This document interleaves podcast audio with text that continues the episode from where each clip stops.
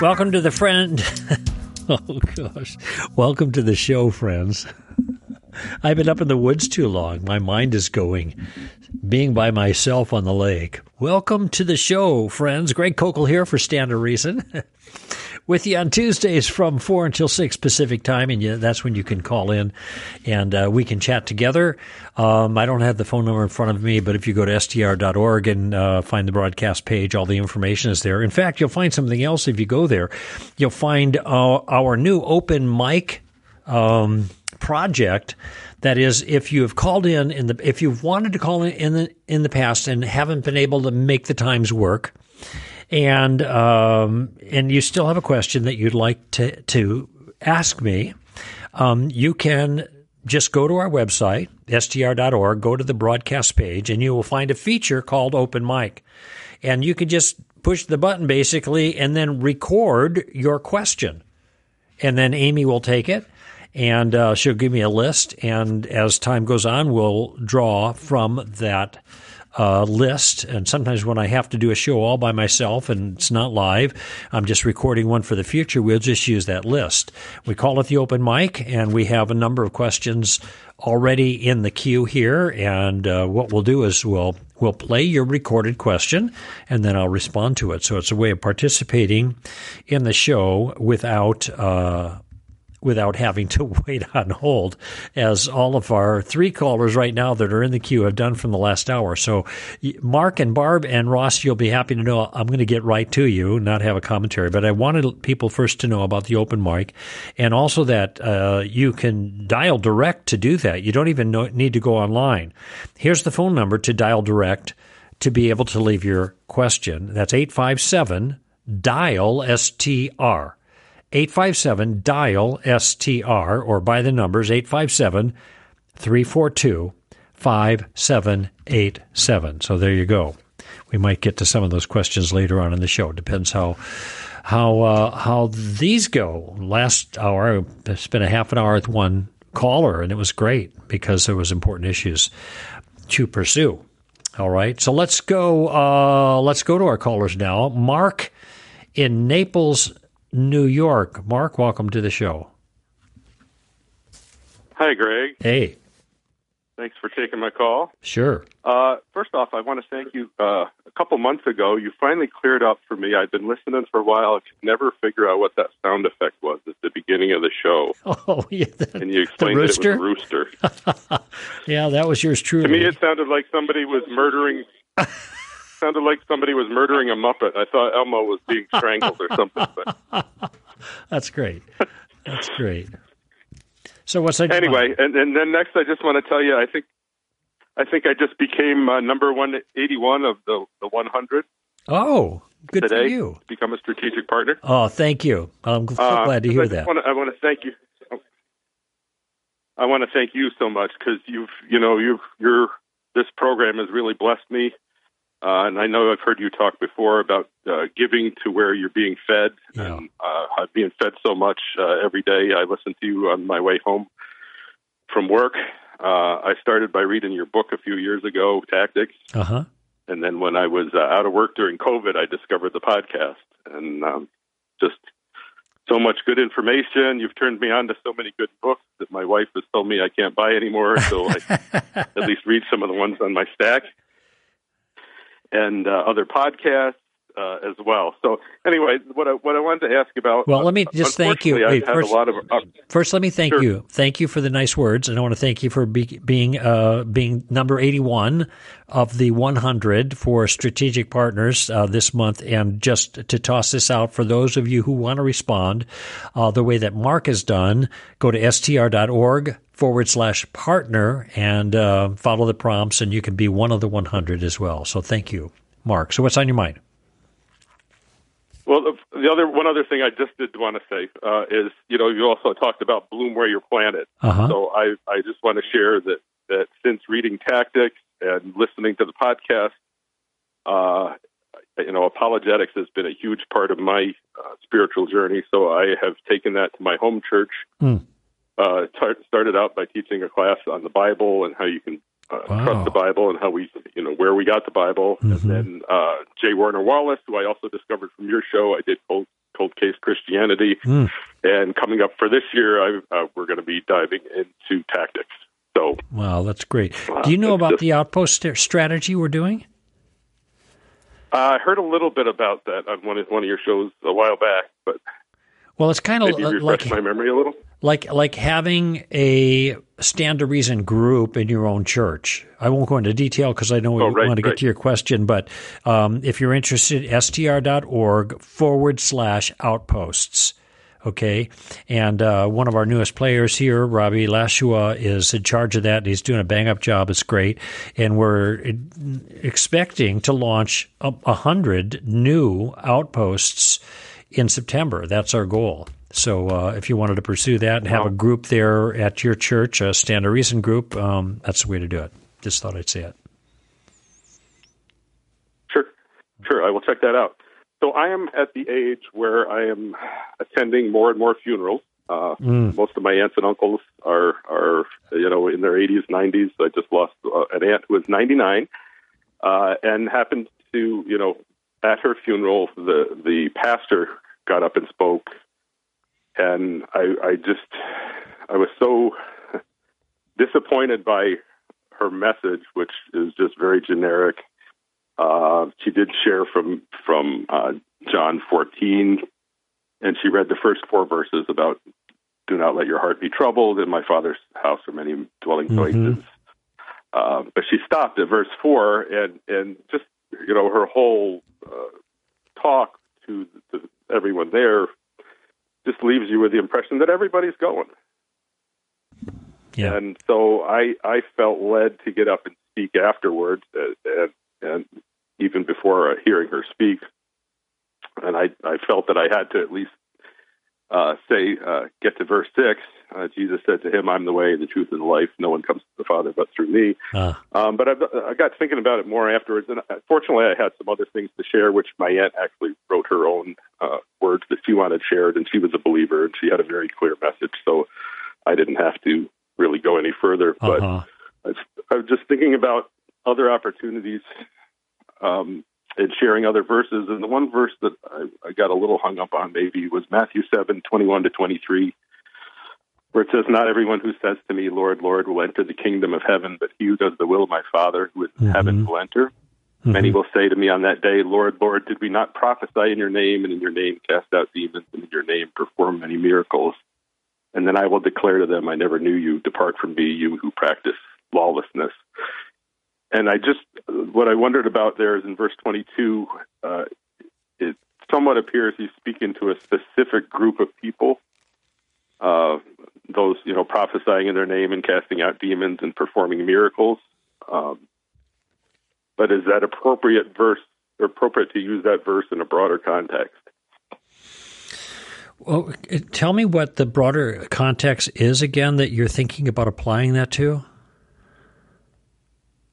Just to everyone listening that, the message you may be getting is that we're all going to heaven, but the words of Jesus are very clear that there are, other places in Luke and in Matthew separating wheat from chaff. Goats. But this verse here, to me, was always powerful, when Jesus says, I will declare to them, I never knew you. Right. Okay, I get you now. And I think this has a more limited application, all right? Certainly there are going to be lots of people that he says, depart from me, and the sheep and goats there in Matthew, 25 or whatever, that's the language he uses there. Yeah, 25. But he's speaking of a particular kind of circumstance here, and the context of your verse starts in verse 15, as I take it, okay? Beware the false prophets. Notice in verse, that's 15. Notice in 22 that you read, they will prophesy, who come to you in sheep's clothing, but inwardly are ravenous wolves. Okay, stop here for a moment. The point, and I've actually had to kind of adjust my own view about this recently, because I came to the realization that this group that Jesus is talking about is a group of people that look like they are insiders. They look like they are Christians. Mm-hmm. Okay?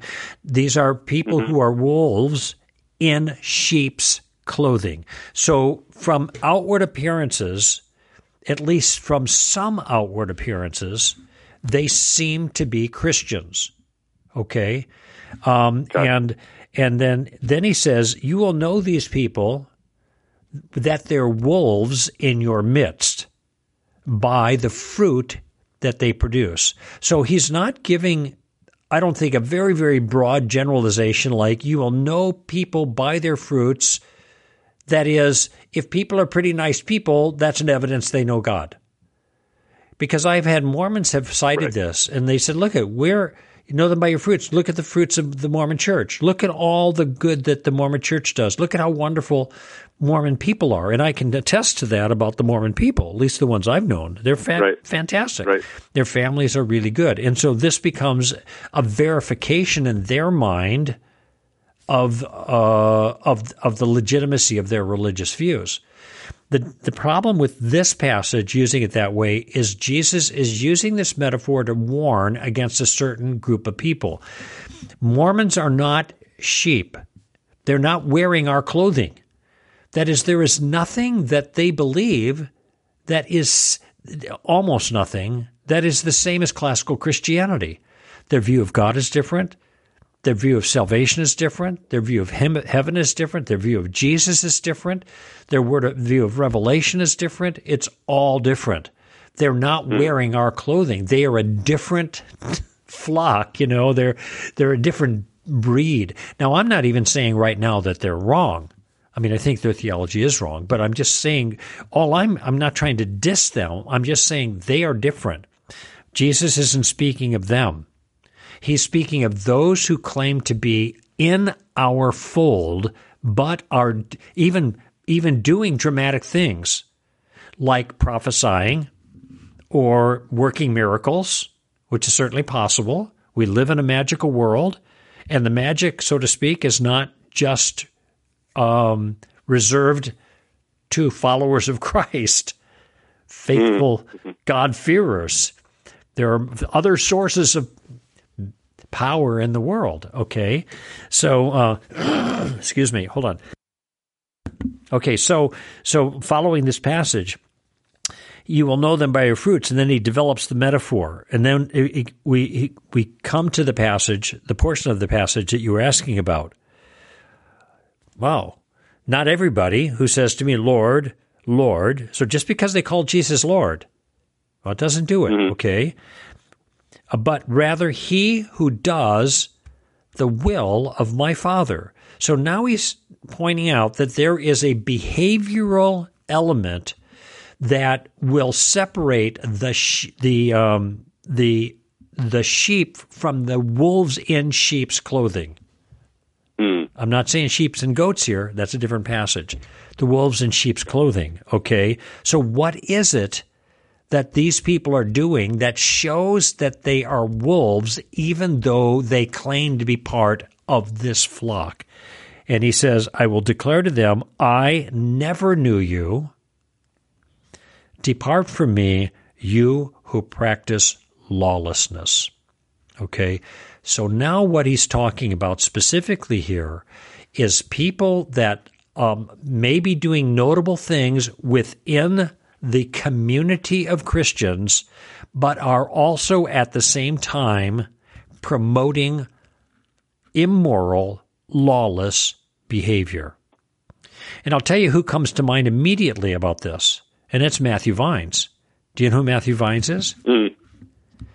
He's got the so-called Reformation Project, which is an enterprise that is trying to convert Christian churches into gay-friendly churches. When I see gay-friendly, I mean theologically friendly, not friendly, you know, not nice to kind of friendly. We ought to be doing that.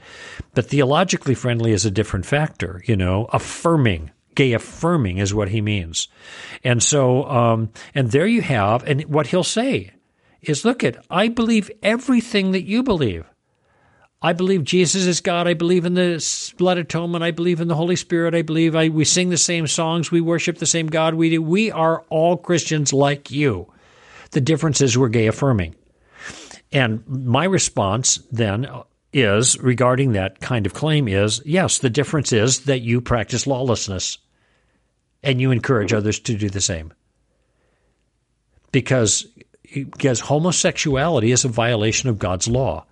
And I don't mean just Mosaic law. It's repeated in the New Testament. It's in the Mosaic law because it's a universal in God's moral structure.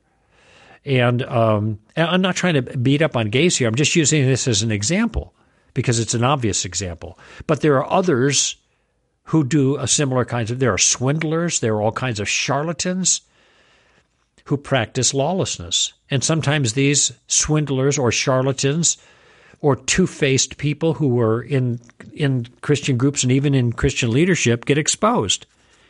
And it's shameful when that happens. And it's unfortunate for the body of Christ because it makes everybody look bad when that happens. But these are wolves in sheep's clothing. And it's the fruits that they bear that identify them, and the particular fruit that Jesus is referring to is the practice of lawlessness. So I think this does have an application, but it's a more narrow application, the way Jesus is using it here. Does that make sense? Yep. Yeah, that's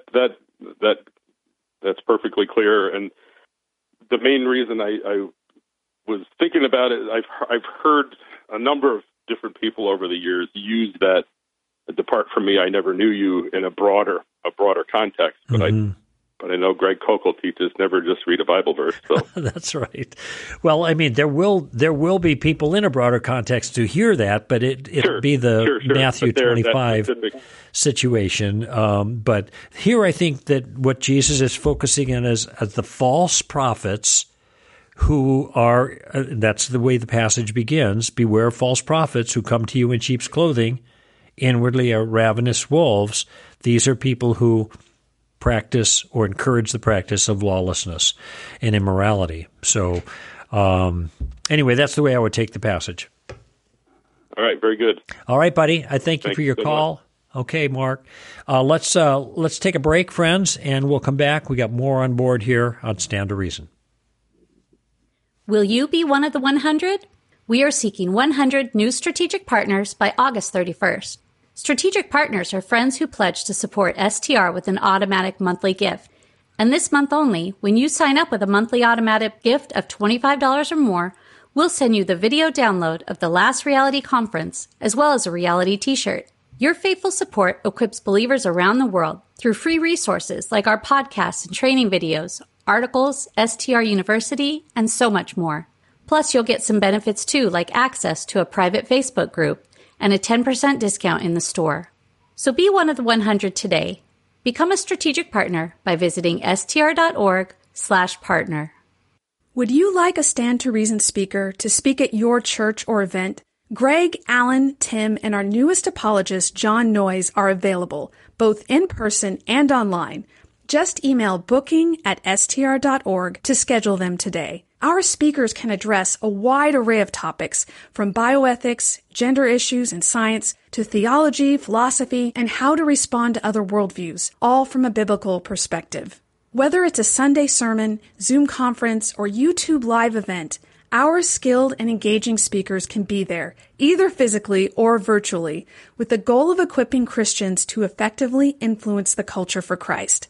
To read their bios and learn more about the topics they cover, visit str.org. Then email booking@str.org to schedule Greg, Alan, Tim, or John today.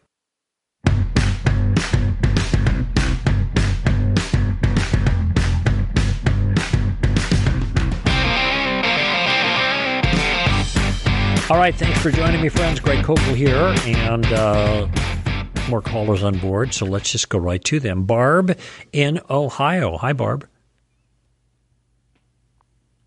Hey. Hi, how are you, Greg? I'm doing okay. Glad to talk to you. I just want to thank you for your ministry. I've been listening for a couple years, and I'm a strategic partner for about that long. Oh, wow, great. Thank you. I've learned a lot from your ministry. So, and I've my question is about your articles that you wrote on Does God Whisper? Uh-huh. And I've done this before, and I went through a Bible study, that Experiencing God Bible study with some friends about a year ago, and, you know, kind of tried to lead people away from that. But anyway, recently it's come back up in a Bible study I'm in, and I, you know, talked about my misgivings about it and how I don't think it's not biblical, it's not in the Bible. Why did we, you know, why are we going here? And I got one person apparently visibly upset because they were defensive about their view that God talks to them every day and they know it and all this. But anyway, then the leader, who is a friend of mine, who also, she calls him God Thunks, but she calls him God. Wait, did you say God Thoughts? God Thunks. I keep missing like the second word. Head, like somebody. Wait, Barb, thunk, tell me. Thunk. God Thunk? Thunk. Like okay. Yes. That's why I didn't understand it. It was a unique one. God Thunk. Okay. Yes. So anyway, but she put a stop to the discussion because it was getting a little, you know, the other person in particular was getting visibly upset or, you know, raising their voice. But anyway, and then I have another person who I'm working with on a missional group that we're on, and she had a paper for me to fill out, and one of the questions is, ask the Lord to speak to you and show you the faces and places of where you can join him and that kind of stuff. The same kind of thing. And I sent her a text that said, I really am not going to answer that because I don't think it's biblical. And she sent me a few answers of, you know, the typical verses, you know, the sheep hear my voice and those kind of things. And I answered back on that. But my biggest question is, do I keep bringing this up or do I just drop it? Or, I mean, we're in a Bible study. It seems to me we have to be studying the Bible and not what people think, but... Right. If I say that, I'm afraid I'll sound snippy. You know, I don't want to... Listen, Barb... I don't want to be mean. Look, I have spent the better part of, let's see, 1980... Let me just think. 89. Is it 1989 or was it 1985? I'm trying to think. When I first... 1982, when I first started teaching this. When I first kind of came to an understanding of the biblical, or let me say, I came to an understanding the unsoundness of this approach. All right, there's a lot of things that are tied in with it, but and so I have been raining on people's parades for 40 years, and so I understand the frustration and the discomfort that you feel having to address this. Frustration because it's everywhere, and discomfort. I don't mind arguing with people, though. I mean, I kind of enjoy it, truthfully. Mm-hmm. I mean, and truthfully, if somebody wants to argue with me, I will listen to them. Yeah. And I will think about what they say, and if they sound right, I will say, hey, wait a minute, that sounds like, you know, I hope that I'm open enough, but I don't think the people that I'm working with are. Uh-huh. So how do you know when to keep going? And I've only been doing this for about a year, so. Yeah, well, let me offer a couple of thoughts, and the answer is that it depends on a lot of things. So part of it, and let's just set this issue aside for a moment. Just say there are things in any group of people that you fellowship with on a regular basis that you're going to disagree with. People are going to say things, and you're going to disagree with them, okay? That is, your view is going to be different than theirs, okay? And then you're going to have to make a decision. Right. Do I step up and disagree verbally, out loud, or do I let it ride? Do I just let it go? And there's always going to be a I'm trying to think of the right way of putting it, but it's going to kind of depend. It's always going to be there's this dynamic between maybe speaking up and sometimes letting it go, and sometimes speaking up and sometimes letting it go, because you can't speak up every time something is amiss that you think you know, is not biblical. Right. Because that's just going to make you sound like a crab. And so that's the first thing. You just have to weigh the circumstances and make a decision. Now, there's other times though. I mean, but sometimes you may mention something. I let a lot of things slide in groups. Okay, when people say, "Well, God told me this," or "God told me that," whatever. A lot of times I just let it slide. Okay, I don't take exception with it. Other times, maybe in a Bible study situation where now something's being taught, and it might be fair to say, look, will you guys entertain another view on this? I have some concerns about what's been said so far, okay? And so there's a way of presenting it that may be more gentle than just saying, hey, that's not biblical, that's not right. Now, of course, I agree that it's not biblical and not right, but I'm going to try to enter into a conversation in a way that doesn't get a person's guard up right away and gives me an opportunity to suggest an alternative that they may consider. Okay, so here's this person, and I acknowledge entirely that some people are going to get very, very emotional about it because this notion is very tightly tied to their relationship with God. And when you take exception with this in any way, they think you're taking God away from them. Now, there was a book on decision-making written many, many years ago that it's been reissued, Gary Friesen's book on decision-making and the will of God, that I think I agree with almost 100%. And I actually talked with Gary Friesen about his ideas way back when, and he warned me that people are going to act, when you start taking exception with some of this leading of the so-called leading of the Spirit and God told me so, and I'm hearing the voice of God and all the Blackaby stuff, then people are going to really push back and say things like, well, you're putting God in a box, or you're grieving the Spirit, or you're taking God away from me. Or maybe they'll feel that even if they don't say those words. It's interesting. I was just thinking about this the other day when people say, well, you're putting God in a box. Notice when they say that, they are not addressing the question that's being raised as to whether the behavior is biblical. It's a what do you call it when you use a sword to deflect another sword? They're deflecting. Yeah, and they're not answering the question. And the one question, and you might think of this, that's a fair question to ask when people are saying in the study, well, God told me this, God told me that. Or the fair question is, what you're saying is really weighty. For you to say that this is God speaking, you are giving us the words of God right now. That's what you just said. So here's my question. Why should we believe that what you have said is really the words of God? Why should we believe that? Now, that is an entirely fair question because that is a biblical question, okay? And I was just reading in 2 Kings when Isaiah told King Hezekiah that he's going to die, and Isaiah leaves, and Hezekiah weeps, and he prays to God to give him more years. Isaiah comes back a few minutes later and says, God has granted your prayer.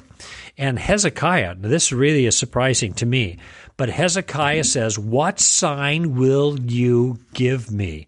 Now, this is Hezekiah speaking to Isaiah. And he asks Isaiah, what sign will you give me? And that's when the shadow goes up and down the stairs, you know, that whole thing. But there's a miraculous sign. So even Hezekiah was asking Isaiah for a supernatural confirmation.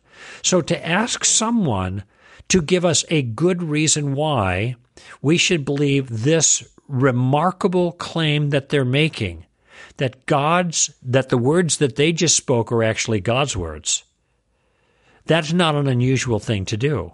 I also just read it in Luke chapter 1 yesterday. There was Zechariah.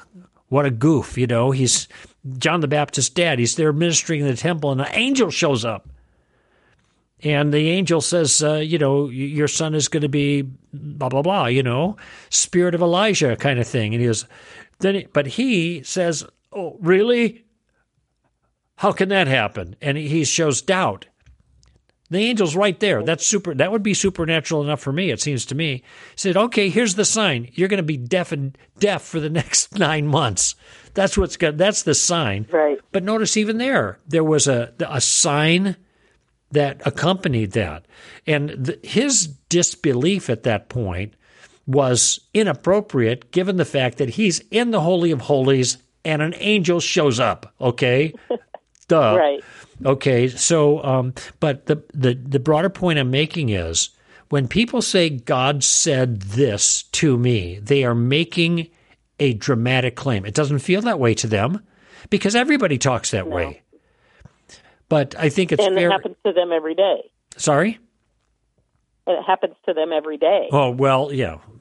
So there's a question that you could ask. And this the next thing is that when somebody says, I think there was an exercise you encouraged to participate in, right. and you didn't want to. The question I think it's fair to ask at this point is, where do you find this in Scripture? Right, that's what I asked, and she gave me the typical, the sheep, the sheep hear my voice, and then my sheep. Okay, she even said something about Jesus, and I answered her, using what you had taught, and Jesus went into the wilderness and he, prayed to God. Of course, he was listening too. What was it? Well, wait. So anyway. Because Jesus went in the wilderness, does that mean that we're supposed to go in the wilderness to hear from God? I mean, that describes what Jesus did. Yeah.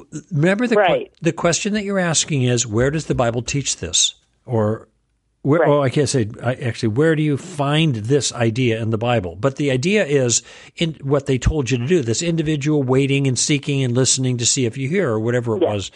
And now if they go to John 10— fine. Let's go to John 10. My sheep hear my voice. Let's read. Do you mind if we go to, here, I'm role-playing it for you, but I'd say, do you mind if we go to that passage? Right. This was in a text message, so. Pardon me? Yeah. Yeah, so. This was in a text message, so I brought that up, and I brought up the, Elijah hearing the whisper of God and that. And then at the end of the text message, she says, well, maybe you should just try it. No, gosh. Oh, gosh. Yeah, let's try horoscopes too. Okay. Look, I it's very frustrating, and I feel bad for you because I know how frustrating this can be in that group. I think it's fair to be able to raise the issue under certain circumstances and say, let's go back to the text. If you think this is what Jesus is talking about in John 10, can we go back there and look at it? Because in verse 6 of that passage, it says, this Jesus spoke as a figure of speech.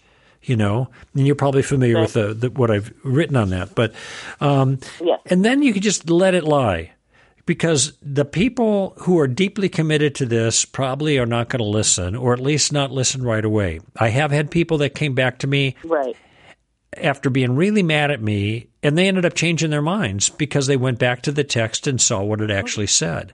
So there's hope, Okay. But some people are so committed, they're not going to shake loose, and it's better not to shake the tree in those circumstances and creating a bunch of bad feelings among people. If you're going to address this stuff with people, you want to work really hard to make sure you don't break fellowship with them, that you're doing it in a way that's gentle and doesn't damage or wound their spirit in some way. So, all right? Right. Barb? Sounds good. Thank you. I appreciate your help. Oh, you're so welcome, Barb. I'm glad to help out a little bit. Just for everybody's information, Barb was referring to some pieces that I wrote about Does God Whisper that had been collected in a booklet by that title, Does God Whisper? And in that passage, in that booklet, all I'm doing, it's available at str.org at the store, all I'm doing is going through all of these proof texts like John 10, My Sheep Hear My Voice, that has been used to verify these experiences people have that I do not think are biblically sound. Okay? God can do whatever he wants, but we can't teach whatever we want. We have to teach what the Bible teaches, and it doesn't teach that we can learn to hear the voice of God, and it certainly isn't talking about that in John chapter 10. It's a metaphor, a figure of speech. John mentions that there, and then you can see as you look through the account that there's something else entirely going on. And I'll just give you a little tip. The ones who hear his voice in John 10 are not even Christians. It's how they become Christians, all right? In any event, the booklet deals with a whole bunch of passages trying to bring some clarity to this issue, biblically speaking, all right? Okay, back to what time is it? No, let's take a break. Let's take a break, and then I'll get back to Ross, and then it looks like Tom is on board in Oregon, so we'll probably get to him as well. Stay with us. Did you know Standard Reason has a YouTube channel? We release a new video each Monday on the topics you care about. Through short, engaging videos, our speakers train you on tactics, offer apologetics tips, answer common theology questions, and address big issues in the world today. Join tens of thousands of other subscribers so you can stay up to date when we release a new video. Just go to youtube.com and search STR Videos, all one word, and hit the subscribe button. That's STR Videos. Take advantage of this free resource to help you stay informed, encouraged, and equipped as you share your worldview with others. Hey friends, would you like to be encouraged throughout your week with timely, relevant content meant to bolster your knowledge, wisdom, and character? Or maybe you have a desire to be connected with other like-minded Christians from around the world. If so, then you need to follow Stand to Reason on social media. You can find us on Facebook, Twitter, Instagram, and YouTube. Not only will you be able to interact with other Stand to Reason followers, but you'll also stay up to date and informed on our latest resources and events. In our current culture, it's important to have something of value to break up your social media feed. So just visit str.org and find the links to all of our social media platforms at the bottom of the homepage.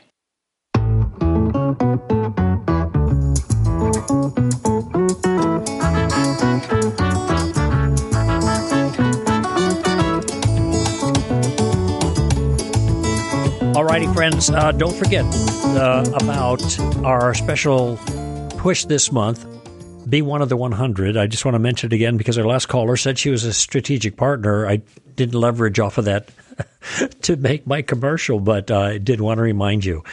This is the month that we're seeking to add 100 new, wonderful strategic partners to our team. Okay, those who have committed, in this case, $25 or more per month on a regular basis to STR. You can get the information at str.org/partner, and we're gonna gift you with a video download of last year's Reality from Chaos to Clarity, and we'll get you a Reality T-shirt, and we'll do some other things for you. But mostly, I mean, I think the big value, as people have expressed to me, of being a strategic partner is because it's satisfying to them to give back when they have received, and also to give in a way that helps others benefit the same way they benefited from the multitude of things that Stand to Reason has done in their life, including this show. So it's not the hard sell. I'm just inviting you. If this has been significant to you, go to str.org/partner and join up. Okay? All the information is there. All right, time to go to Michigan and Ross. Hello, Ross. Hello, Ross. Hi, Greg. How are you today? I'm doing okay. Where in Michigan are you? I am in Zealand, close to Holland, so the west side. Holland. Okay. I wasn't sure if you're in the UP because I'm just about an hour south of the UP where I'm at right now. But oh, wow. That's awesome. Yeah, Holland is just across the lake from Chicago, right? Yep, that's right. Okay. We used to go for prom in 1968, a long time ago. We went to the Indiana Dunes the day after prom. That was the big event for people where I lived. Oh, yeah. That's close to where you're at. Yeah, that's awesome. So what's on your mind, Ross? I wanted to say it's actually a great honor to speak with you. And I didn't think I was going to talk to you today. Today's actually my birthday, so that's a pretty cool surprise. I had a question. Okay. So I've got 6 friends who are all atheists. They're all they're my closest friends. They're pretty militant atheists, and They have been for a few years. They think Christianity is dumb.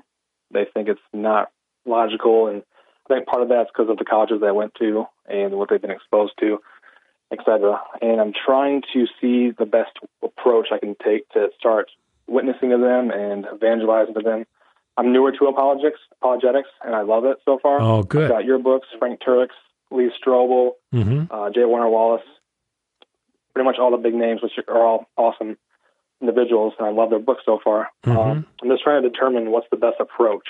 Well, I wait until I have pretty much every single argument down really well, and should I do it one friend at a time, one-on-one? Like, I'm not sure where to start. Okay, those are all great questions. First of all, I tip my hat to you. You have a bunch of atheist friends. You have what do they call it, a target-rich environment there, and so that's great. And I hope that the way that you're comporting yourself and living your life, and I'm pretty confident of this, is going to be noble and commend Christianity to them. So you're not sending out any negative signals, but and you're also doing a great job in boning up on the information. All the people you mentioned are great people to read, and there's a lot more out there. So you're doing a great job. Good for you. Let me ask you this: have you read the Tactics book yet? I am reading it right now. I haven't finished yet. I'm currently reading that one, and I don't have enough faith to be an atheist at the same time. Okay. No, dynamite. Yeah. Because what I'm going to be suggesting to you is a tactical approach. Okay, and this is always the best way to start any conversation with people who are hostile in terms of their ideology. They may be very nice to you, but and as friends, but still their ideas are hostile. Okay, and to your ideas, or they are hostile to your ideas, whatever. And that there's a tremendous amount of safety in questions. And this specific challenge, when atheists say that Christians are stupid or it's irrational, this is one that I've faced before. And there's a very simple question to ask at this point. And maybe you have asked it and they've responded. I'd like to hear what they had to say. But lots of people who are atheists think that the atheists are the smart guys. In fact, one famous atheist, Daniel Dennett, refers to atheists as the brights, like the brights, the smart people, right? It's kind of self-serving, it seems to me, and the religious people are the dim bulbs, kind of thing. All right, fine. Tell me, this is the question I would ask: what is dumb or irrational about Christianity? What is dumb or irrational about Christianity? And now you want specifics. You want them to spell it out. And this is just an example of the first Columbo question. What do you mean by that? It's just a variation. Okay. So if you were to say to your friends, Ross, what is stupid, I guess is the word they use. Oh, they use the S word. Oh, naughty. What is stupid about Christianity? What do you think they'd say? They'd probably just say, oh, look at all the evil in the world, like God can't, or a man can't walk on water, just kind of the typical slogany, atheistic responses, basically. Okay, let's just take one at a time, okay? According to the Christian worldview, it's a magical world, okay? If God exists, if there is a God, wouldn't something like that be possible? Walking on water. Yes. Oh, yeah, of course it would be possible. Okay, so the real question is whether there's a God or not. Okay, so now what you've done is you've deflected, parried, that was the word I was looking for with the other caller, with the sword. You parry the kind of the condescension. Oh, people walk on water. Nobody can do that. Well, no, not in your world, but in God's world, yes, they could. Okay, now the question is, which world is the true world? So now you've moved it to a different discussion that's more fruitful, whether or not God exists. Okay, so you've moved the issue to something substantive. Okay, now they also raise the issue about the question of evil. Okay, now I've just been working on this the last few days in this book I'm writing. So the question, now here's the question. They think the problem of evil is a problem for Christians. It is not. It's a problem for the atheist. And I'll see if I can show you this very quickly, because the question I'm going to ask is, when they say the problem of evil, so you believe there's real evil in the world? Yes, I do, obviously. They're going to say, okay. Now, the next question is really important. Are you saying that there's evil out there, that things people do are actually evil? Or are you just saying there are things that you don't like? Now, Ross, that's the difference between objective evil and morality and subjective morality or relativism, okay? You just want to get clear. All we're doing is getting clear on their idea. Do you mean think there are really real, actual evil things in the world? Okay, that's what I want to know.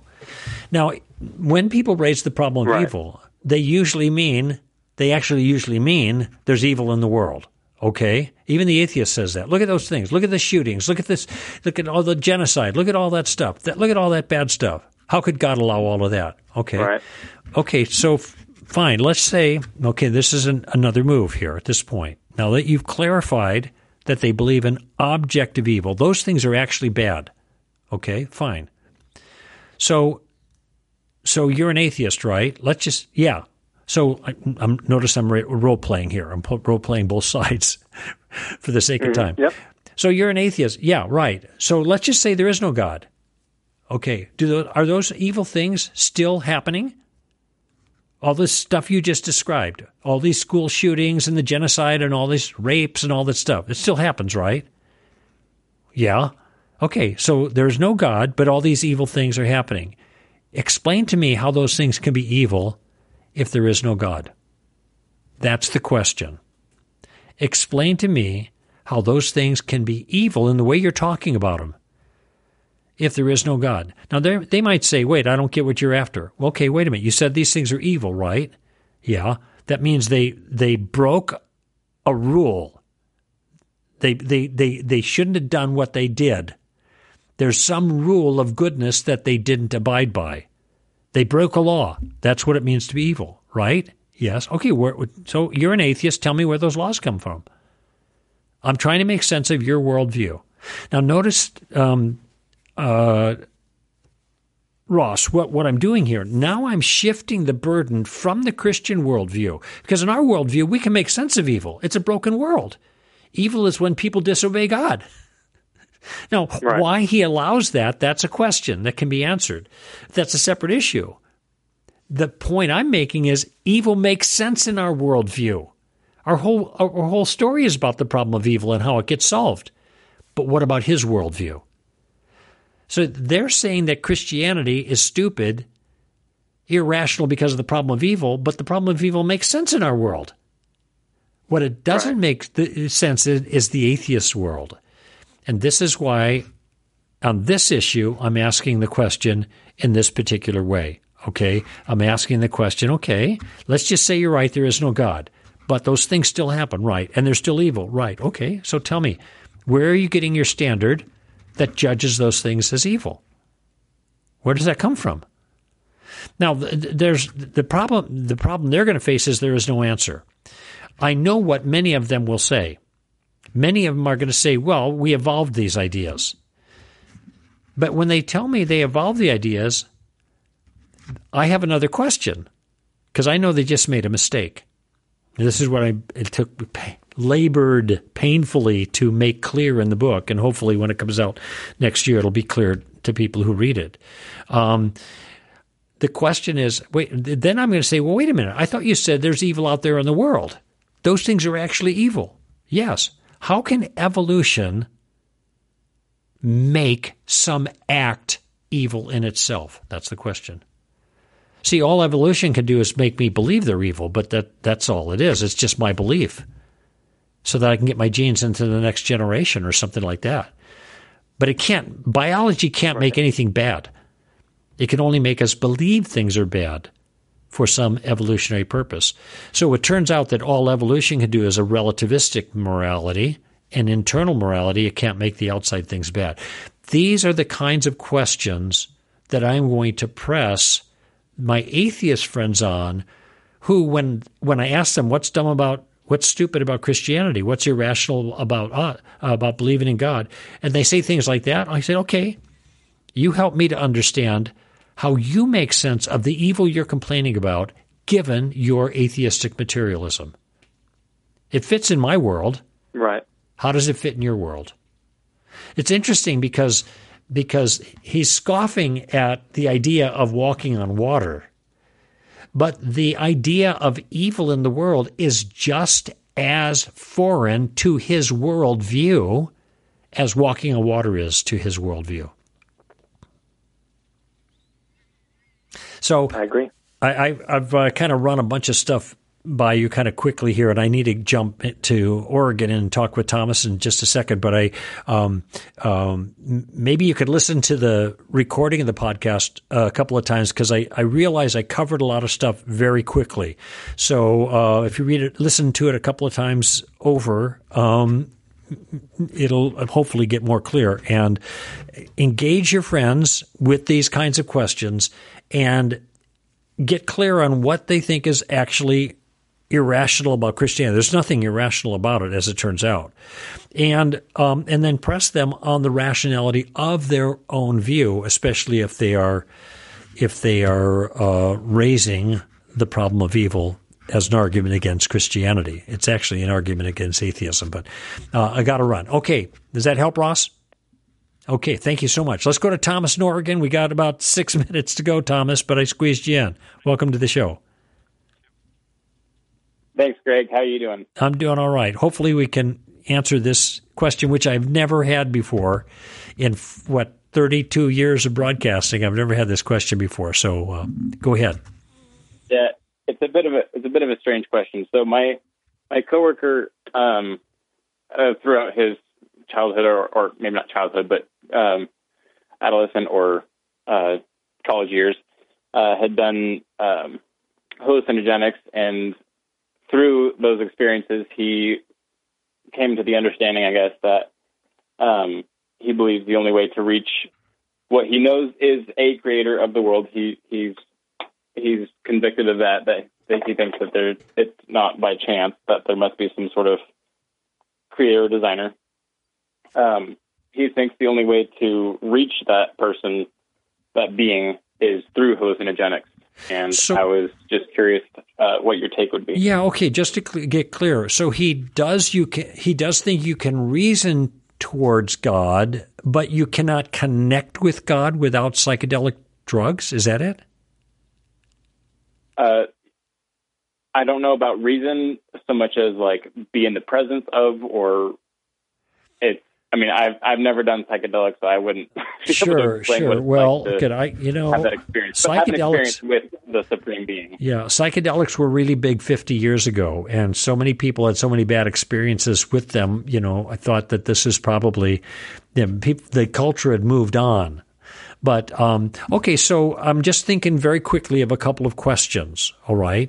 Would your friend – here's what I would ask first the friend – get clarification on his views, and then ask, do you think Jesus was connected with God? Now, I'm not making any claims about Jesus being God or Christian gospel or anything. I'm just talking about Jesus as a man of history. Most people have an opinion about Jesus, and they think highly of him. So I wonder if your friend who made this comment about psychedelic drugs connecting him with God would think that Jesus was connected with God. Okay. He would say, okay, good. What is the evidence that Jesus uses psychedelics to do that? Right. Yeah. Yeah, there's no evidence. So you read through the Gospels, you don't see any accounts, any references to that. In fact, Jesus seems to encourage a whole different way of connecting with God. And, the details are there in the Gospels, and it's part of the Christian life, et cetera, et cetera. But the point I'm making is if we're going to use Jesus as an example, and I just suggest Jesus because, again, most people respect Jesus. This is a tactic I call, what a friend we have in Jesus. So we're leveraging people's respect for Jesus against the view they're advancing regarding spirituality, in this case about using drugs. So my point is going to be, and I'm going to use questions. I'm going quickly here now because I got less than 2 minutes. I'm going to use questions with a fellow like your friend to get his commitment to respect for Jesus, if in fact he does, and then ask him, okay, did Jesus share your view? Did Jesus use psychedelics to get close to God? No. Did he who was close to God teach other people as a rabbi, as a teacher, or however you want to characterize him, as a great religious leader? Did he teach other people to use psychedelics? No, he didn't. There's no hint of that. He gave other instructions about how to do that. Okay, so why? Right. What about? Excuse me, sorry. No, what about if he has no respect for Jesus of Nazareth? Okay, well, if he doesn't, then I would take a different course. Okay, and this is a little more difficult then, but it's just clear to me that psychedelics have created lots and lots of damage for people. Now, this is pretty common knowledge. All right, psychedelics are destructive. Okay, so I would maybe ask him, are you aware of the damage psychedelic drugs have caused so many people? Okay, and that's just a quantifiable fact. I mean, look at all the rock stars from the 60s on who took psychedelics and are 6 feet under. It killed them, you know, and they weren't going after God. It was clear. So I'm going to use that as a counterexample. This is what psychedelics do. Why would this deadly approach be the only way to connect with God? So there's my quick answer, Thomas. Sorry about the short shrift on that one, but at least it will give you an approach. Maybe we can talk another time after you've had more conversations with your friend. Good for you for engaging him. Yeah, I look forward to it. Okay, all the best to you, Thomas. Okay, good. Thanks. All right, friends, that's there we go. That went fast. Thank you for spending this time with me. Greg Kokel here for Standard Reason. Give them heaven, okay? Bye-bye.